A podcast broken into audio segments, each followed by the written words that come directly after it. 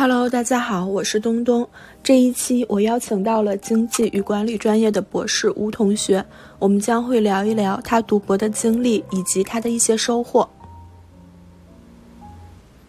Hello，大家好，就是叫我小吴就可以了，或者叫我彦祖也行。对，然后呃，我是经济与管理专业的博士，呃然后现在刚刚毕业，目前就在一家软件公司。工作，好的，那可以简单介绍一下你博士的专业吗？经济与管理专业就是顾名思义，就是研究经济和管理的呀。然后，对，就是这这个博士可能是看起来最水的一个博士了。你看到那些成功的企业老板，然后有很多都是那种什么有博士学位的，大部分都是所谓的管理学博士。对。我我们专业就是大概这样一个存在，和知名老总们是同行。哇，那说明你很有潜力。希望吧。你的本科是和这个专业相关吗？算是吧，我本科是做公共事业管理。哦，就是也是这种，嗯，管理类的相关专业，对吗？算是吧。对，就是最近近近年来被大批量取消的那个公共事业管理。哦 哦，我前段时间有看到微博上说，就是这个呃公共事业管理这个专业已经被取消了，对吧？很很多学校取消了，我估计应该就还没有彻底灭绝吧。哇，那那就是对于你本科专业被很多学校取消这个专业，你有什么感想吗？嗯，没什么感想，就是取消就取消吧。我 已经毕业了，希望希望希望在读的学弟学妹们就是 自求多福。啊，我已经毕业了，与我无关了。对对，而且而且这个专业就很奇怪，就是公共事业管理跟行政管理这两个专业，就是应该是区别没有那么大的了。就是以我个人的愚见，是没有必要分成两个专业来的。嗯，所以可能他们和你想的是差不多的，然后取消掉了一个。也也有可能吧，对，就是这说明我还是很有管理者的眼光，对，看出来来了，不愧是彦祖。然后我我还很好奇，就是你最初是因为什么想要读博的呢？就是一种使命的召唤吧，就是可能从小就是有一种类似于那种被选中的孩子一样，感觉从小就有一束光照到了我，然后跟我说你就是被选中的孩子，然后就是。未来你需要去去攻读博士，然后拓展人类知识的边界。对，就是我是如此的遵从了我的内心。你这个回答让我感觉，嗯，很有意义。就是，呃，怎么说呢？就是好像和世俗 和世俗没有关系。然后你就是那道被就是天选之人的感觉。那那也没有那么天选。读博之前有憧憬过这个读博之后的生活吗？你想象中读博之后的生活会是什么样的？就呃，其实其实没有没有那么憧憬吧，或者说就是在读博之前也没有没有那么强的新鲜感。就是我是在在读硕士的时候，你就会认识很多博士生，所甚甚至就是说你在同一个同一个实验室里面，呃，博士生跟硕士生大家都是在一起的，所以就是。你很自然的就看到了他们的工作状态，或者说很早就已经没有什么所谓神秘的面纱了。嗯，那那我就是听你这么说，感觉你是就是本科读完之后，然后就是马上读硕士，然后硕士之后又紧接着是博士，中间就是没有什么空档的时间，对吧？对对对，我是属于比较顺利的。哦，那就是你读博士的时候，每天大概会学习多长时间？然后你们平时的日常安排是怎么样的？这个其实，呃，相对的没有一个特别固定的时间，就是可能核心的时间是九点到三点钟，这个时间是最好能够在学校的办公室，然后因为这个时候所有人都在。所以，如果你需要什么讨论的东西，或者说有什么需要别人帮忙的东西，你在这个时间是比较容易得到别人的回应。然后除此之外的话，其实就是你自己去安排时间了。然后另一方面的话，其实这个博士所谓的学习的时间可能没有那么多，因为呃，我知道很多人会觉得说这个呃，想要读博士是想要去学习更多的知识，或者说提升自我之类的。但实际上，那个博士生在这个阶段，呃，我们要做的更多的是一个产出的工作，就是呃，我们不是像我我们不是像海绵那样去去吸收水、吸收新的知识。而是要把这个水从自己身体里挤出去，就是去去呃去做出实际的成果，更多的会更更多的会倾向于是类似于工作一样的状态，只是你工作的问题和别人工作的问题，或者说你们工作的内容会有一些区别，就是可能我们去更多的去呃研究一些这个暂时还没有被别人解决过的问题，或者说别人已经解决过了，但是。我们就是想要在这再解决一下的问题。嗯，那我可不可以理解为，其实，呃，博士的呃生活就是另一种方式的工作，只不过这个工作地点在校园里，然后，呃，可能在本科或者是硕士阶段，更多是以自己吸收知识为主，但是到博士阶段，可能你就要去输出自己的这些曾经吸收过的东西。呃。对，呃，但是这样这样听起来好像是说博士就不需要学习了，这个可能也不太全面。就是我刚才可能也没有讲清楚。当然，因为我们在研究的很多问题是相对比较新颖的，相对比较前沿的，所以你当然是去需要学习很多新的知识。但这种学习跟这个本科或者说硕士阶段的学习会不太一样，就是，呃，你在这个时候已经很少能够去像那种。在在前面的那些本科阶段，那种有老师过来给你上课，或者说到网上去找什么教材啊，然后这种这种东西，就是有别人给你整理好的现成的资料去让你学习。那么在我们这个阶段，可能更多的就是你需要从所有地方学习。比如说，嗯，可能最近一两个月之前，或者说几天之前，刚出版了一篇一篇论文，然后刚好是跟你非常相关的，那你可能就直接去读这个论文。那么这个时候就没有一个老师过来给你进行讲解，或者说他也不是按照教材那种先先给你把这个基础知识梳理好，然后再给你几道例题，然后再给你几道练习题，然后再给你一些课后作业，没有这样的一个大家所想象的那种呃学习的过程。这个时候就是更多的是呃依靠你自己去主动的完成一个新的学习的过程。我我明白了，就是听起来感觉。嗯，难度加大了好多，然后也特别需要自己的主动性去学习。对对，所以很多很多这个博士生导师可能在面试博士生的第一个要求就是，呃，就是你要有主动性，或者说 highly motivated，你需要自己能够去，类似于 set agenda 那种，就是你可以自己把自己的日程安排好，然后知道自己要去做什么，然后知道自己怎么样去做，不能再像本科的时候那种，就是。别人推一步，你再走一下，或者说这个有高中老师那种，这个一直督促你学习，就是是是没有人有这样的精力去管理的。哇，就是感觉如果这个就是读博之后，这个思维没有转变过来，还是像以前学习一样，就是等着别人嗯给自己整理好东西，然后等着别人来教自己，那这个过程一定相当痛苦。这个可能不一定是痛苦的问题，除了痛苦之外，就是很容易被淘汰。那个发表论文的压力，然后你自己如果在前期的这种准备过程当中花费了太多的时间，你到后面写论文的时间就少了。那么你到最后没有办法按按期毕业的话，那个压力一定是在你个人身上的。呃，就是我很好奇，你是一读博就就或者是在读博之前就已经知道可能读博期间需要自己更主动的去学习，还是说？你也是经过了一段时间的适应，然后才转变过这个思维。这个的话，可能硕士国内的硕士其实算是一个比较比较好的缓冲，因为我们的硕士的模式就是那种第一年上课，然后第二三年以做研究为主。那么在那个在在那个阶段，你其实就已经会开始有这些初步的对科研的训练了，就是在那个过程当中，你就已经要去。学习阅读前沿的文献之类的了。嗯，那读博的时候会有焦虑或者是抑郁这些所所谓的负面情绪产生的时刻吗？这个肯定会有吧，就是就是，我觉得这个是每个人都会有的。比如说那个论文感觉写不出来了，或者说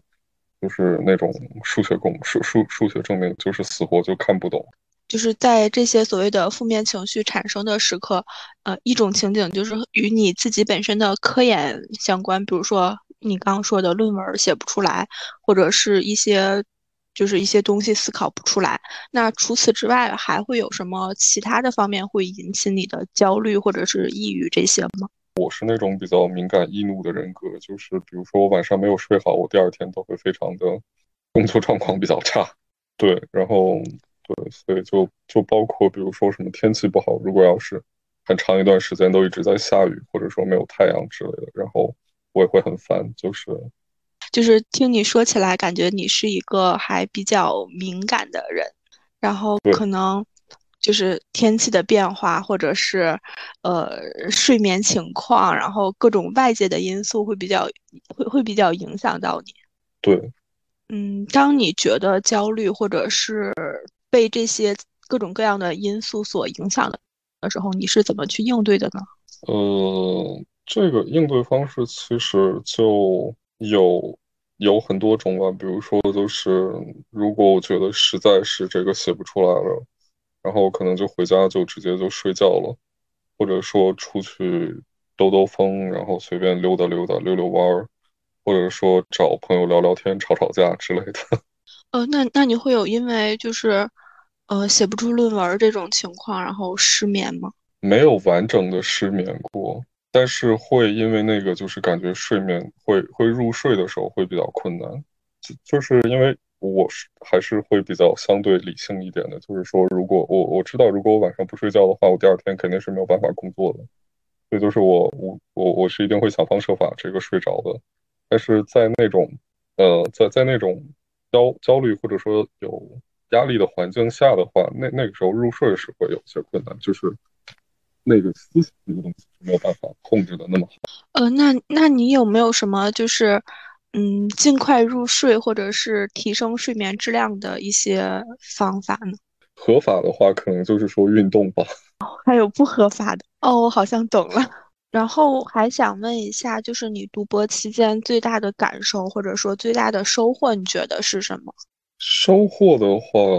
呃，收获的话，可能还是说自己能力上的一个提升吧。就是这这个能力不单是指学术研究上的能力，包括工作上的能力，包括一些对整个行业的认识之类的。就是你方便说一下这些能力具体是什么吗？比如说，当你说到工作上的。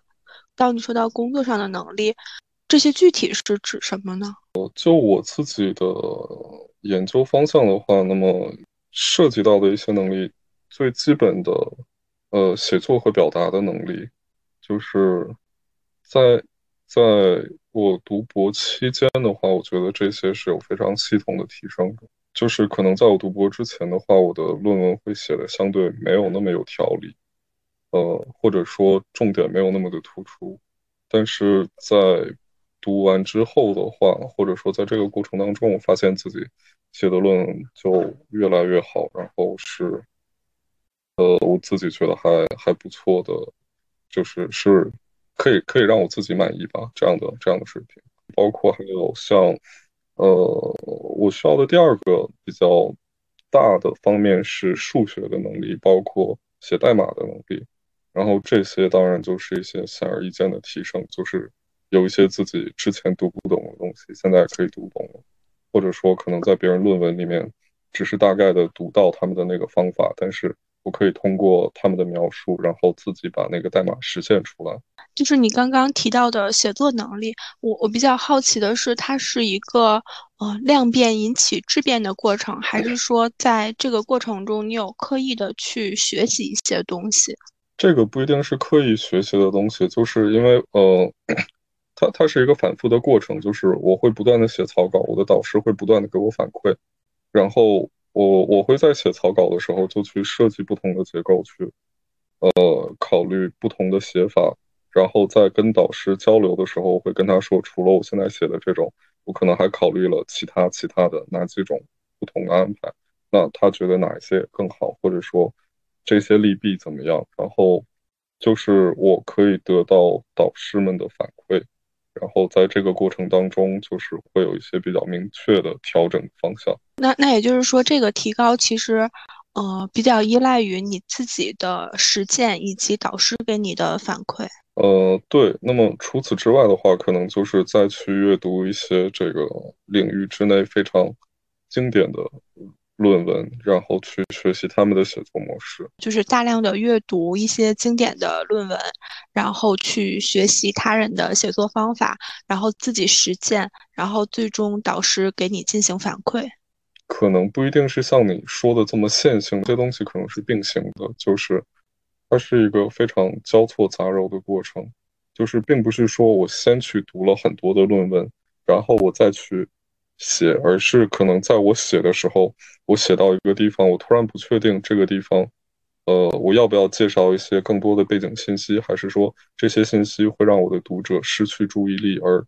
模糊了我要介绍的焦点？那这个时候，我可能就带着这样的问题，我再去回头看一些我自己比较喜欢的，我觉得写的非常扎实的文章，然后我去看一下他们在这个地方是怎么处理的，我在自己试着。模仿把他们的他们的那种模式在应用到我的问题上，看看我自己有没有那么多的材料去可以按照他们这样的模式去展开。我可能就是在我中间写到一半的时候，我觉得我不太确定，然后我去找一个同事聊一下，我跟他说就是，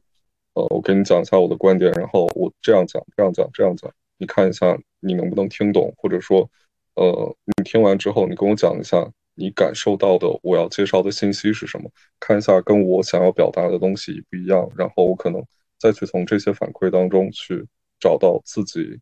找找到哪些地方是可以调整的。就是这个东西是相对一个比较动态的过程。嗯，就是你你这么说，我我觉得你说的非常清楚，然后我也 get 到了这个点。嗯，然后就是你刚刚还提到就是呃代码能力的提升，那那我比较好奇的就是。嗯，在你刚一开始可能就是代码能力没有那么高的时候，嗯，在你不懂的时候，你会觉得烦躁吗？呃，会，这这个肯定是会的。对，就是很烦，就是而且我们可能更麻烦的还不是代码上的东西，因为那些东西你在网上搜一搜总是有的。最烦的就是那种数学证明，明明就是只有两三行，你就是看不懂。就是我有过那种一一两行证明，然后看了一天还是看不懂。哇，我感觉好崩溃呀！对，这这个就是没有办法了。那就是，嗯，当你感觉烦躁的时候，你一般会做些什么呢？你是会就是停下手头做的事儿，去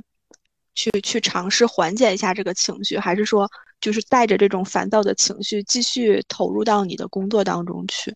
这个时候我可能就不干了吧，就是我可能会要么去接个咖啡，要么就。就刷刷手机之类的，因为一天人能够做有效的产出的时间其实就那么久，不行的话就摸鱼，然后摸鱼之后如果还没有灵感的话，那就回家。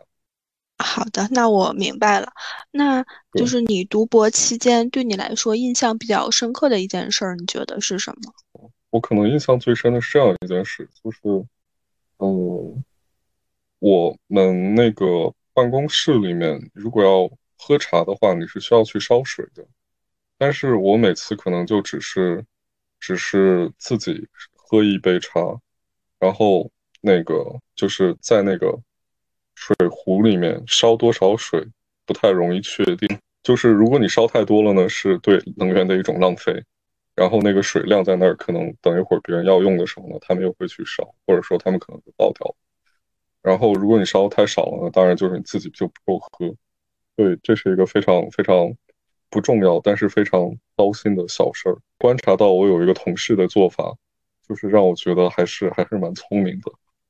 就是他先用自己的水杯去接一杯水，接接一杯凉水，然后把那一杯凉水倒在那个水壶里，然后就烧那一杯水的量。对，然后这这个就是。讲完了这个故事，再去讲另外一个脑筋急转弯，或者说那种益智小故事的话，就就没有没有那么有意思了。就是可能，比如说有一个什么吃人的怪兽，然后给你们出了一道题，然后就是说这个有一个湖，然后有一个很大的湖，然后就是他可能要刁难这些人，然后跟他们说你们要回答这个问题，不然我就吃掉你们。然后他的问题就是这个，呃，把这个湖里的水全都全都呃运走，全都舀干的话，需要多少个杯子？我感觉需要好多个，需要一个杯子。为什么？嗯，我在尝试尝试着联系这件事情和你就是同事烧水的事情有没有什么关联？就是呃，就是取决于杯子有多大。如果这个杯子，如果你能找到一个足够大的杯子，跟这个壶一样大的话，那就只需要一杯水。如果你找的是小一些的杯子，那就是需要更多的杯子。就是对于你分享，嗯，印象深刻、比较深刻的事，然后是是是看似很小的一件事，就是让我感觉很意外。虽然说这件事情看似很小，但好像确实每天生活中都会发生，然后也确实会或多或少的影响到人的心情。哎，不过我觉得就是你解决这个解决这个问题的方法还挺值得我去学习的，就是去。模仿别人，看他看别人怎么做，然后自己去学习。也也也不是这样，就是我我不提倡机械的模仿别人，就是你模仿的就刚好我看到的那个同事，或者说我今天讲出来的故事是一个聪明人的故事，那当然我们可以学习他。然后也有那些傻子，甚至 就是也有那些不那么聪明的人。但是有的时候你是很难直接看出来一个人的决定是对的还是错的，到底是聪明的还是不聪明的。是一个保留的态度吧，但是我觉得这件事很有意义，是因为，呃，就是可能如果我讲专业上的东西，或者说我讲读博的事情的话，就是说，呃，观众或者说听众他们不一定会有那样的共鸣，因为他们没没有我的生活经历。但是这件事我觉得是一个非常具体的，然后非常，呃，容易理解的事。然后这件事情背后的所要所所导向的解决问题的能力，是我觉得比较重要的。这也是读博的人的，或者说读博整个对对我个人的一个提升，然后也是也是整个博士训练的一个意义，就是我们不我们不单是要去解决我们博士论文的那点问题，我们更多的是要培养一种系统的解决问题的。这个问题可以是你遇到过的，可以可以是你没遇到过的，可以是你熟悉的，可以是你不熟悉的，可以是有答案的，可以是没有答案的，但是。你就是要解决这个问题，因为我们在生活当中就是有各种各样的问题要去解决。那就是这种解决问题的能力，就是说有没有什么大概的方法，或者是需要做些什么可以提升这种能力呢？这个问题的话，我会觉得没有什么特定的答案，就是不是说有一件事你做了就一定会提高你的能力。然后我我是用这种方法解决的这个问题，但是。肯定会有其他人用不同的角度来看待这个问题，他们可能也能解决这个问题。就是这个东西，我会觉得是没有没有一个统一答案。每个人可能更多的是要去找到适合自己的那条路。嗯，那那可以理解为，比如说，如 就是如果想要提升这种能力，哦，需要要多多的去尝试或者是探索，才能找到适合自己的那个方法。我会觉得可能是你需要去去带着脑子去生活，去去真正的观察这个世界。就是你所指的观察这个世界是，嗯，看到一些事物或者是一些现象的时候，多自己去思考为什么会产生，然后为什么会这样，为什么会那样，是就是在内心里多多有几个为什么吗？还是一些其他的，不不一定是不一定是为什么，但可能就是因为因为很很多事情是没有为什么的，就是很很多事情其实只是发生了，然后嗯，你你不一定能去用为什么的观念去去解释它，就是其其实整个我们生活的世界是一个相对比较动态而且随机的过程，哪怕我们说天气预报根据那些云雨的判断，它也不一定会下雨，嗯。我说的这种观察，可能更多的是带有一种敏感性，就是你要对生活保持足够的敏感，就是在你看到这件事的时候，就就是比如说接水的那件事，可能可能很多人都会遇到过，但是不一定会有那么多人去在意它，不一定有那么多人真正的在看到了那些事情之后，把它放在自己的脑子里，可能。有些人看到，比如说你举的这个接水的例子，可能会觉得它是一件小事儿，然后就没有把它放到脑子里去思考一下，或者是过一下，然后就任由这种小事儿从自己身边流过了。然后你你所提倡或者是呃，你所提倡的是，嗯，保持敏感性，就是多注意生活中的各种的小事儿，是吗？算是吧，或者说可能是对生活保持更多的这种参与感吧。就是我我的感觉是说，可能更多的人是倾向于一种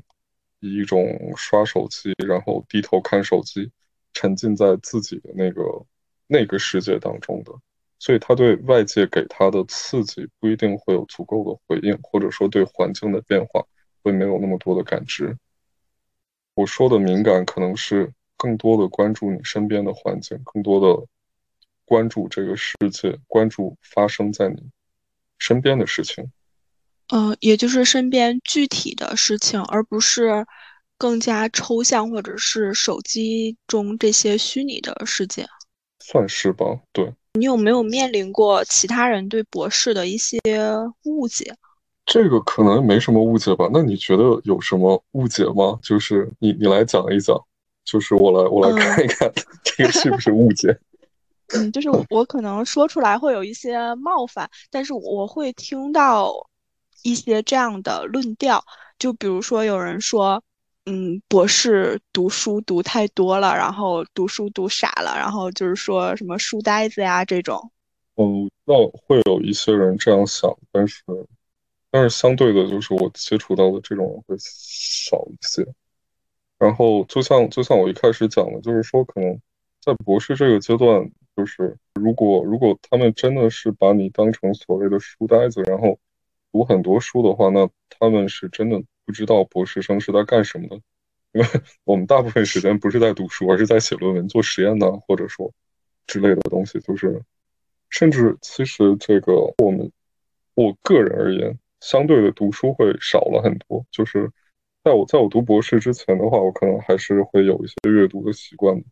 但是到了读博士之后，我自己的私人的、非功利性的阅读，那种纯娱乐性的，会会少很多。然后我问了身边很多的同事，大家也基本上都是这样说的。然后就是说，呃，因为因为我们在工作的时候，就是会需要去读那些论文之类的东西，所以大家下了班之后就不想要看书了。那那那感觉就是这种这种论调，其实就是一个很无知的一种一种论调，因为他们并不了解你们。倒也不能说无知吧，就是可能可能对方生活的环境里面是会相对的没有没有遇到那么多博士，或者说没有那么多人耐心的去跟他们讲，但是我觉得蛮正常的一件事。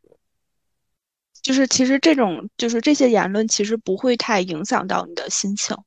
这有什么好影响我的？就是他们他们这么讲，我又不给我扣工资，我有什么好？哇，你这个想法太棒了。对啊，然后那就是也像我说的，就是我平时其实很少遇到这种人，就是就是我不太会需要担心这种事。好的，那那你有没有什么想分享给即将读博的同学的一些小建议？就是就是不要去听那些这个什么给博士生的几个建议之类的，就就是不要做这种事，没有用的，真的没有用的。就是，呃，每每个人自己的成长的轨迹，然后你的个人经历都是都是比较独特的，那那些东西是很难给你一个普适性的指导的。对，所以就是就是可能更多的是去挖掘你自己的特性，然后。不要去管，不要去管别人的想法。好的，感谢吴同学的分享，也感谢大家收听本期节目，我们下期再见，拜拜。